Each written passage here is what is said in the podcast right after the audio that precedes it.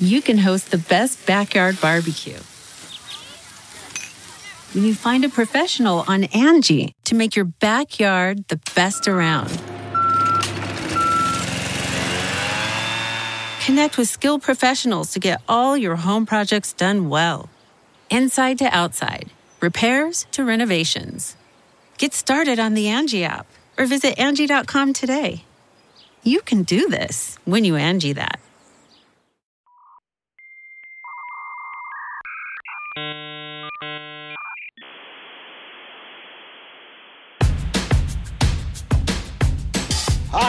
Mad as hell, and I'm not gonna take this anymore! Hey, it's Elura Nanos and Matthew Zachary, and you're listening to Health Careless, a new original segment from Out of Patients, where Matt and I round up the latest news in healthcare fuckery and patient shit shows. Each week, you'll get a no nonsense recap of recent headlines brought to you by two longtime friends and healthcare consumers who are short on patients but long on advocacy. I'm a lawyer, and Matt's a cancer survivor and patient advocate. We've been friends since our high school band days, and we're psyched that you're joining us as we break down what's happening and how we feel about it. So buckle up.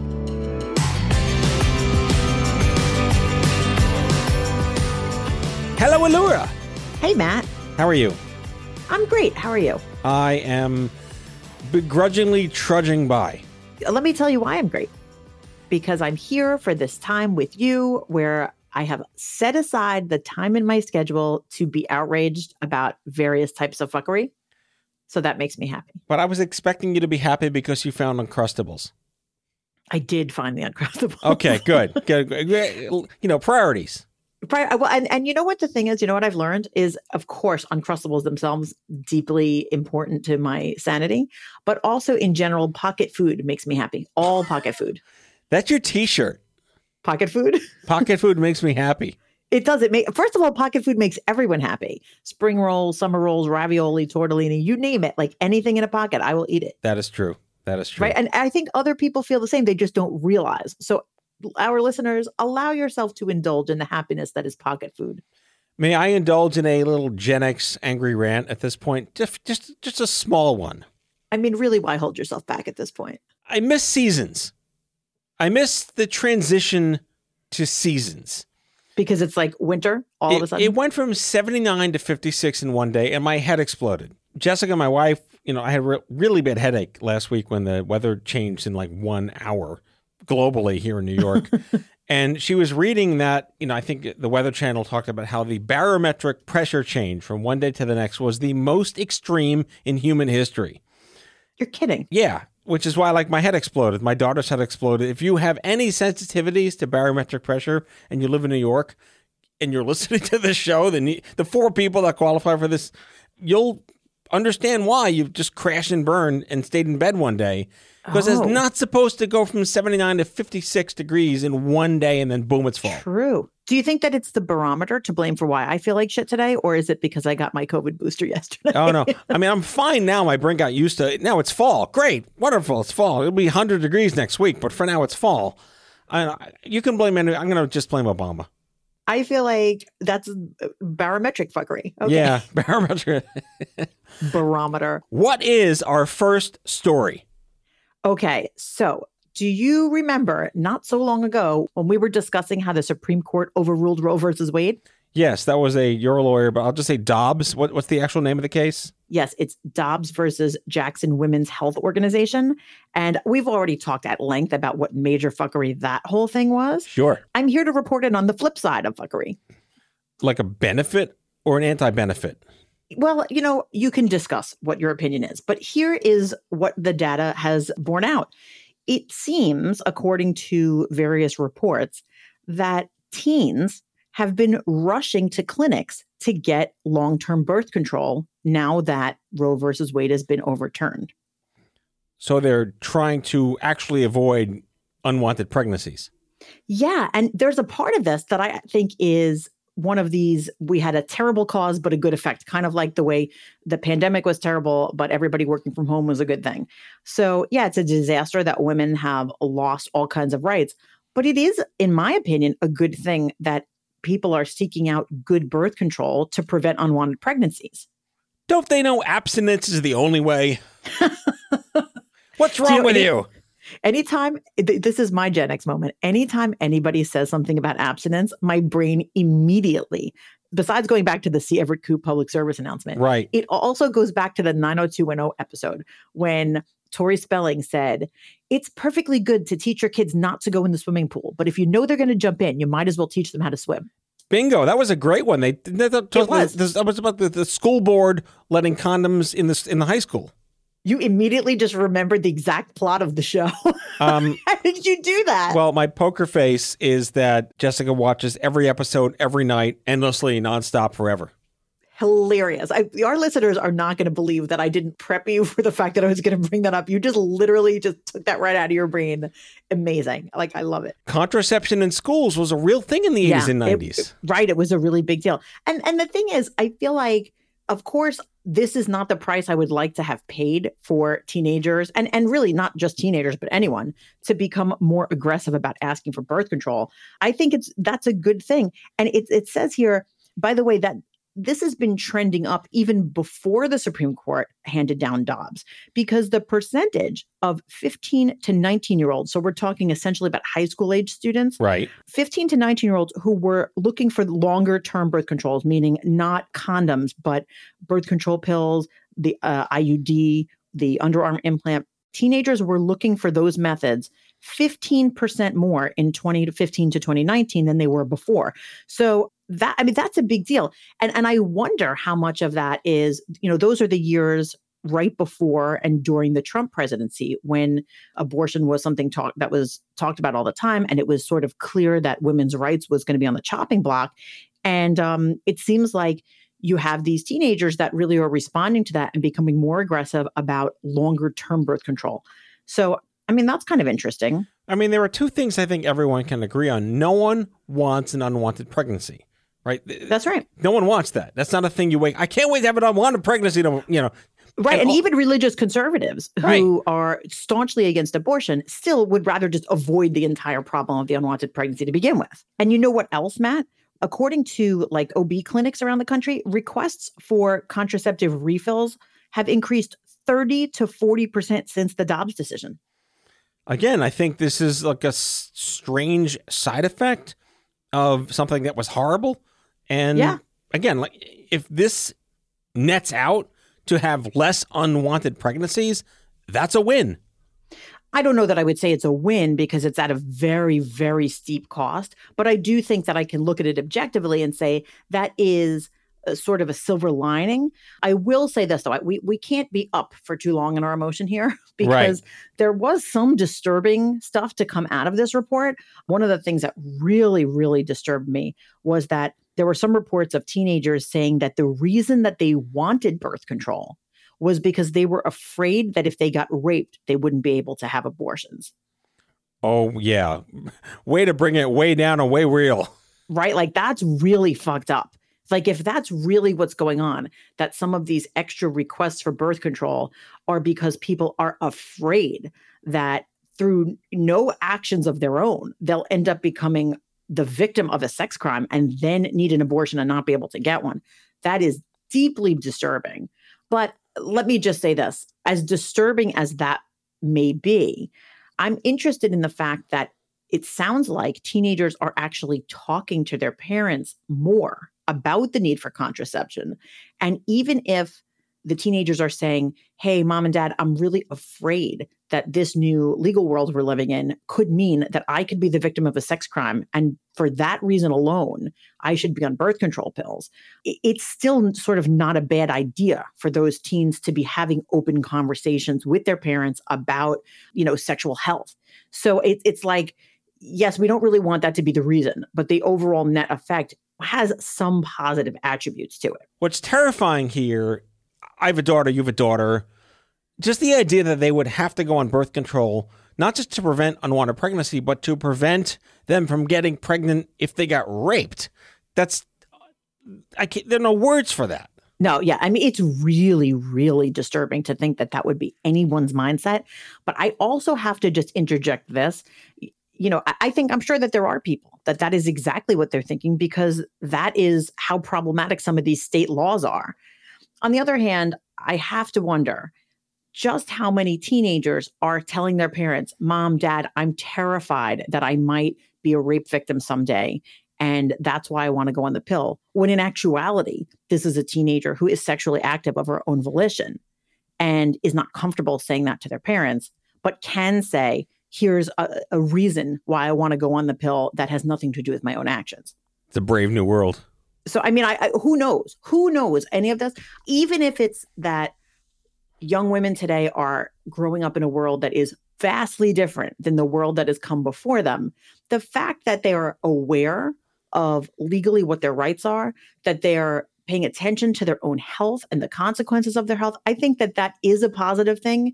I don't think that giving up women's rights is is a good price to have paid for it but i do think that this is sort of a heartening response in much the way that when trump came into office and individual rights started falling one at a time you saw young people voting more than ever and getting involved in government more than ever.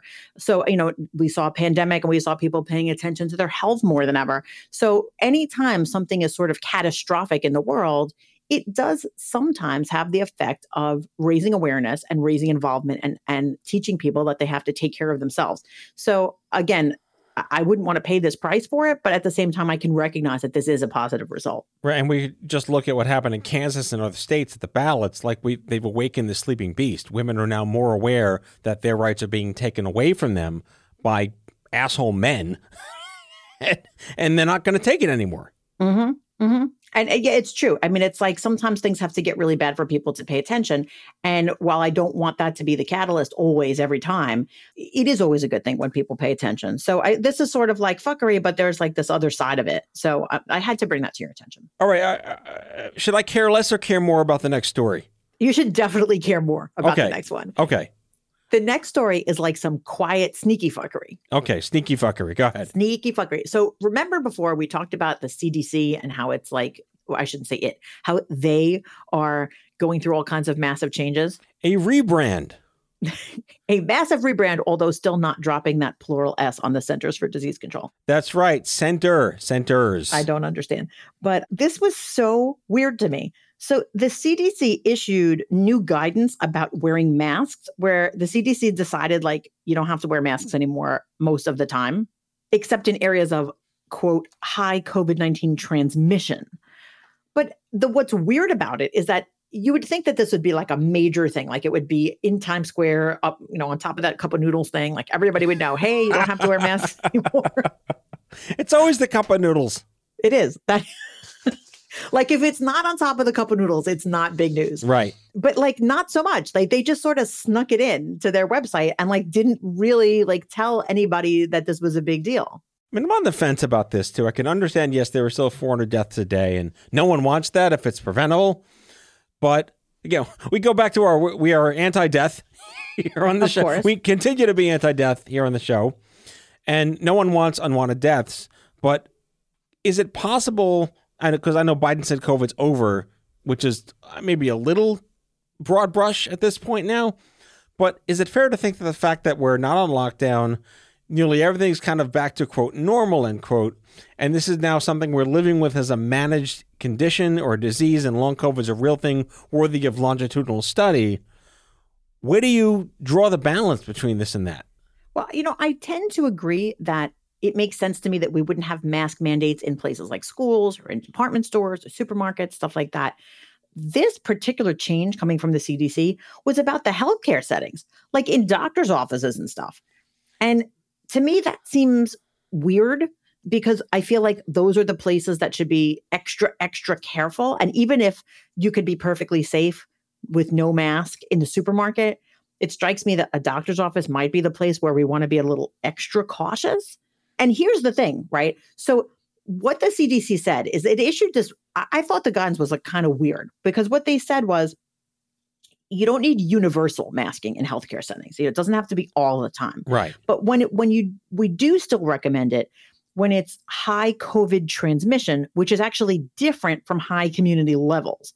So it's like not so much about how many COVID cases there are in your town or whatever, but it's about what the transmission rate is. And I guess that depends on what variant we're talking about and how contagious it is at that time. So I like that it's based on kind of an external marker. It's like, listen, it depends on something that is measurable. And that makes sense to me. The only thing is, how the hell are we going to do that? Are the healthcare settings uh, going to like look every day like the way we look at the heat index? I mean, and the other thing is, you know, the CDC says, but you should still mask if you're caring for patients who are immunocompromised. But in a doctor's office, how the hell are you going to know if the person sitting next to you is immunocompromised or not? Well, I like the idea of masking in doctors' offices in general. I mean, like we did it in the operating rooms. That's not going away.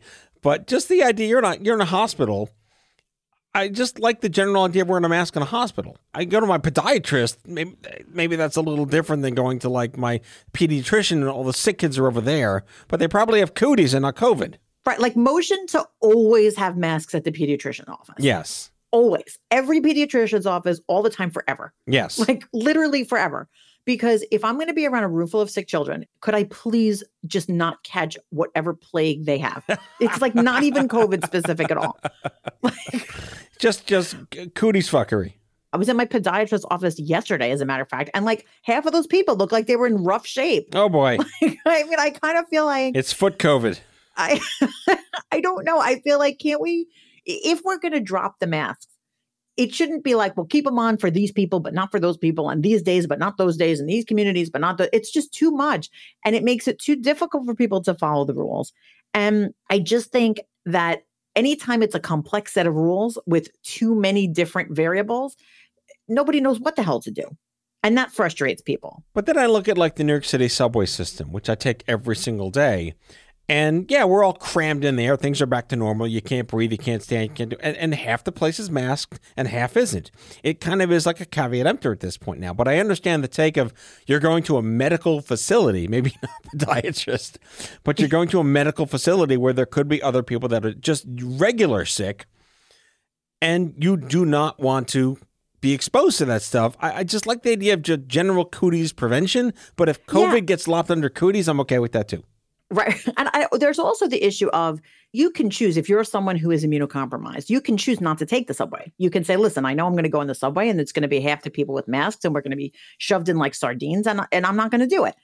But if you have to go to the doctor's office, you don't really have that choice. You have to go to the doctor's office. So it's kind of like you don't have that luxury of just deciding you're not going to do it or that you're going to do it during off hours. Like you can go food shopping in the middle of the night. But if you need to go see your cardiologist, you're going to need to do that during the regular business day, perhaps when a ton of other people are there, and you don't really have a lot of control over that. So I feel like it's respectful of others to say, people might be here not because they want to be and they're not choosing to be, but they have to be here. And who the hell knows what their health conditions are? So, like, let's be extra careful. Yeah, but you can So- also slice and dice it like the podiatrist. Like if you have a fever, don't go to the podiatrist. If you have a fever, go to urgent care, right? So, you know what? I'm really laughing because of all of the doctors and offices and professionals that I see in my life on a daily basis, my podiatrist actually has the strictest COVID policies of anyone I know. Oh, wow. They will they will not even allow you to walk in the office unless you are masked, and no one takes the mask down. wow, that's real power.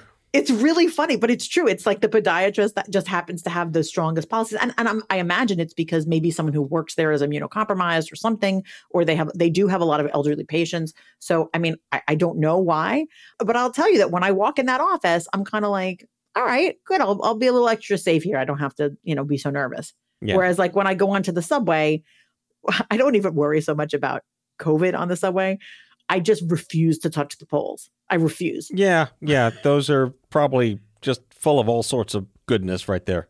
They are. I have I have like my patented approach where I put my back onto the Mhm. the pole so that I don't ever have to Yeah, and then your it. shirt get cancer. right. My shirt right. gets cooties. All right. On that note, uh, we're going to take a break with a word from our sponsor, Dr. Scholl's. I'm kidding, they're not a sponsor. So if you heard a Dr. Scholl's ad, I'm a seer. If you didn't, I'm a liar. Pick your poison.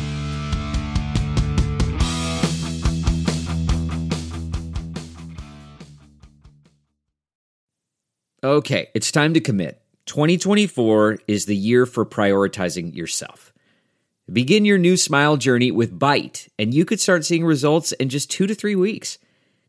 Just order your at home impression kit today for only $14.95 at Byte.com.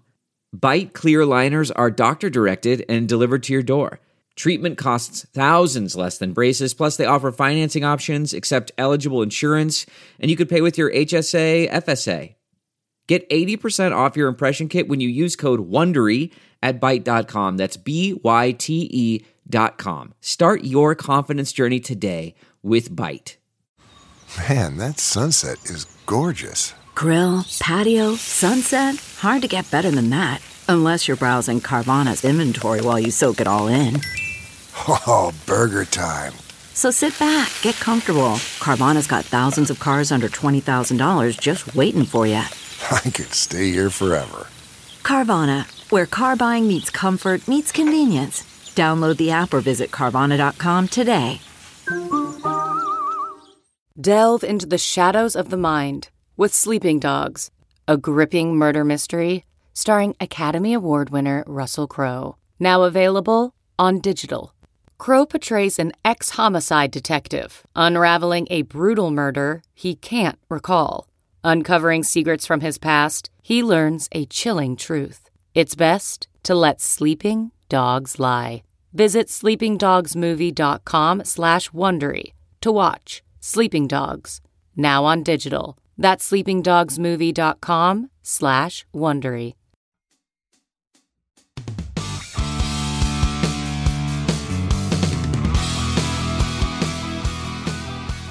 Before we start our third story, I wanted to chime in on what I mentioned last week, which is my involvement with the Biden administration's Cancer Moonshot Initiative, which is kind of equated to, in a not so apples to apples way, about the, the NASA uh, moonshot in the 60s. We are aspiring as a nation to do something in an accelerated fashion because it's impossible and hard. And we need the motivation at this point. And we've never really had a president, even including Obama, who tried and just got nailed down with everything, who can level executive actions using what already exists that doesn't need federal mandates. And he he's really again his son died of brain cancer He's highly motivated. He, he's in this personally, and he just needed to understand from the advocacy community what can be done in the White House from a perspective that is a national agenda. It's part of the Democratic platform. It should be part of everyone's platform to cure cancer. No one is pro cancer. But just to sum it up, a, a, one little nugget. I really want to do a little deeper dive into this with my colleagues who are working in the White House. But we discussed this on my other show, Out of Patients, that we're at this point now in medicine where blood tests can detect cancer.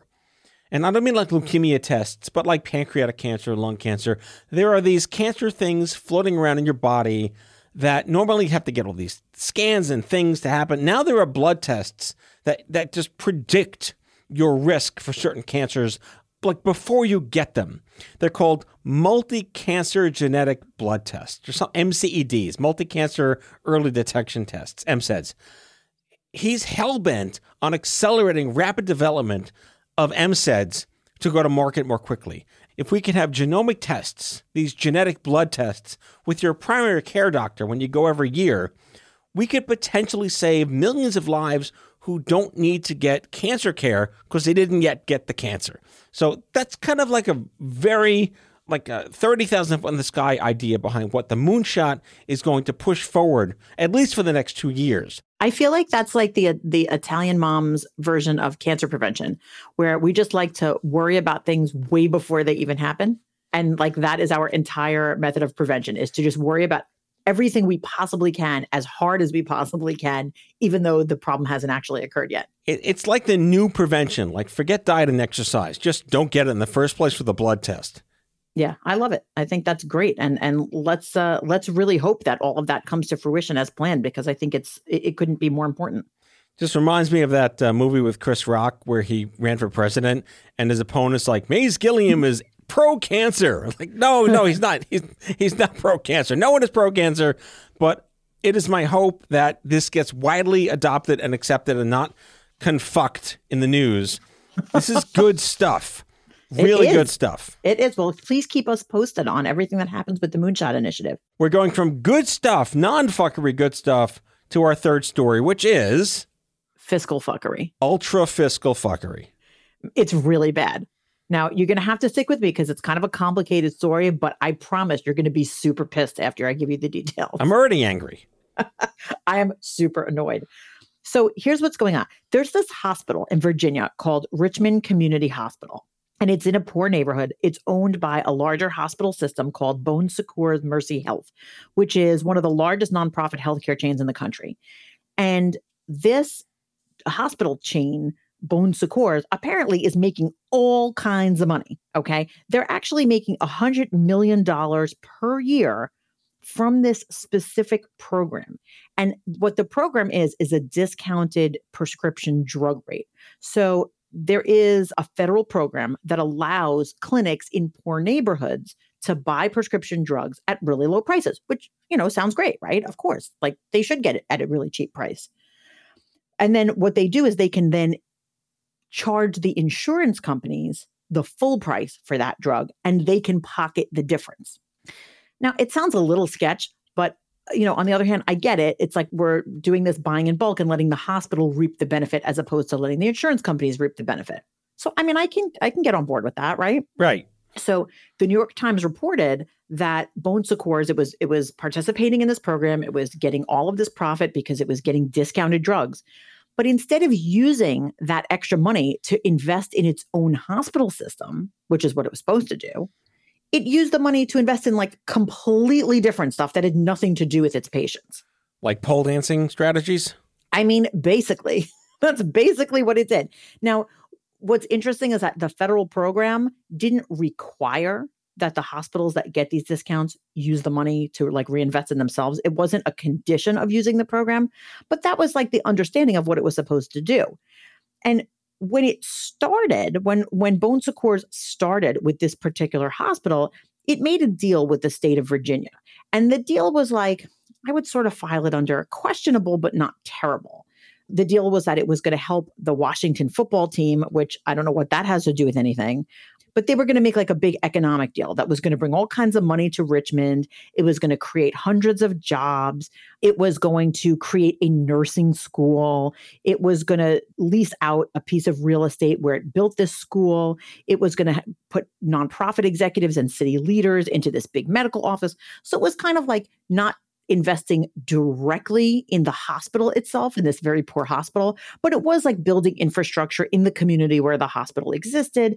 And it, you know, was creating jobs. And it was kind of like, like I said, good. Maybe it could have been better, but it was still basically good.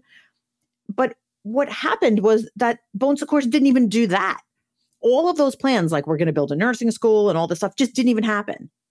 And instead, they used the money to build luxury apartments where like everybody got their own Peloton and they could swim in saltwater pools. And there was like a fancy Mexican restaurant serving margaritas and dry bars giving blowouts. And it was like not at all what the intent was. It just allowed this hospital system to just create commercial investments and make more profit, but not really do anything to give it back to the hospital that allowed it to get this major profit. That is quality capitalism. It's and and you know what? It's like really adding insult to injury. Yes. Is that the hospital? It was originally founded by black doctors who were not allowed to practice in white hospitals. And you know, that was the core of this hospital's kind of original purpose. And eventually it gets sold to this large hospital system that then like strips away all the services and gets rid of the ICU beds. And the physicians working in this hospital say it's a complete disaster because it's so underfunded. It's operating in a really impoverished neighborhood, and it sounds like an absolute mess. Definitely fuckery. I mean, it sounds really bad. This is very bad. Very, very bad. You know, and the question is, what do we do about these kind of things? Because these federal programs that allowed the hospital system to profit, I mean, at least to me, they sound like a good thing, right? Like we want the hospitals to be able to take advantage of things like bulk discounts, right? But if they don't reinvest in the things that matter most to why they should exist in the first place, that's terrible. Yeah, it's a problem. Right. But the only thing is, you know, and I'm not an economist, but there's only so far that federal programs can go to forcing private companies and private organizations to spend their money in certain ways. So to say, like, okay, you're a failing hospital, um, here's a way that maybe you could get back on your feet, but you have to use the profit you've made in this particular way. I mean, that does seem a little problematic. because you know generally the government doesn't force private industry to use their profits in one way or another way like why would we stop there then like let's force every company to spend their money in a good way you know what i'm saying like it might be a little too much but i don't know because this is then like the opposite of what we were trying to accomplish by even having this program in the first place. Yeah, I'm not really happy about the story. no it, it's it's it really is terrible. And i can only hope that things like media coverage end up making a difference here because you know hospitals survive on uh, publicity and donors and that kind of thing. And I, I cannot imagine that it's been good for this hospital system since this new york times piece came out No, I, I would imagine this has been terrible for them for all the right reasons, but it's probably a cautionary tale that this could be happening in many other places. Oh, I'm sure it is happening in many other places. I mean, I, I'd like to to think that there aren't a ton of hospitals using poor clinics to fund football teams, but like, who the fuck knows? And I'm going to be busy being extremely annoyed with this particular system. Well, on that note, it is time to wrap up with some quick headlines. What do you got for us? Remember last week's story about the um, mental health professionals striking over there in California at Kaiser? Yes, yes, yes. So the negotiations are continuing between the professionals and their employer, but so far it hasn't been successful. They just threw out a, a potential deal. It's not working. So the negotiations continue, but there's not been a resolution yet. All right. What's next?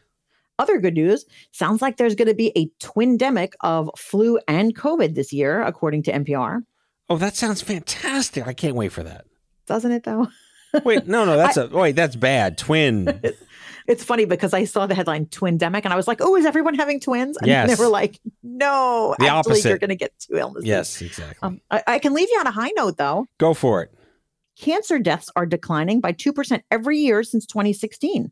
I would just really quickly respond by saying that this is the result of better testing, better diagnostics, and it's less early detection.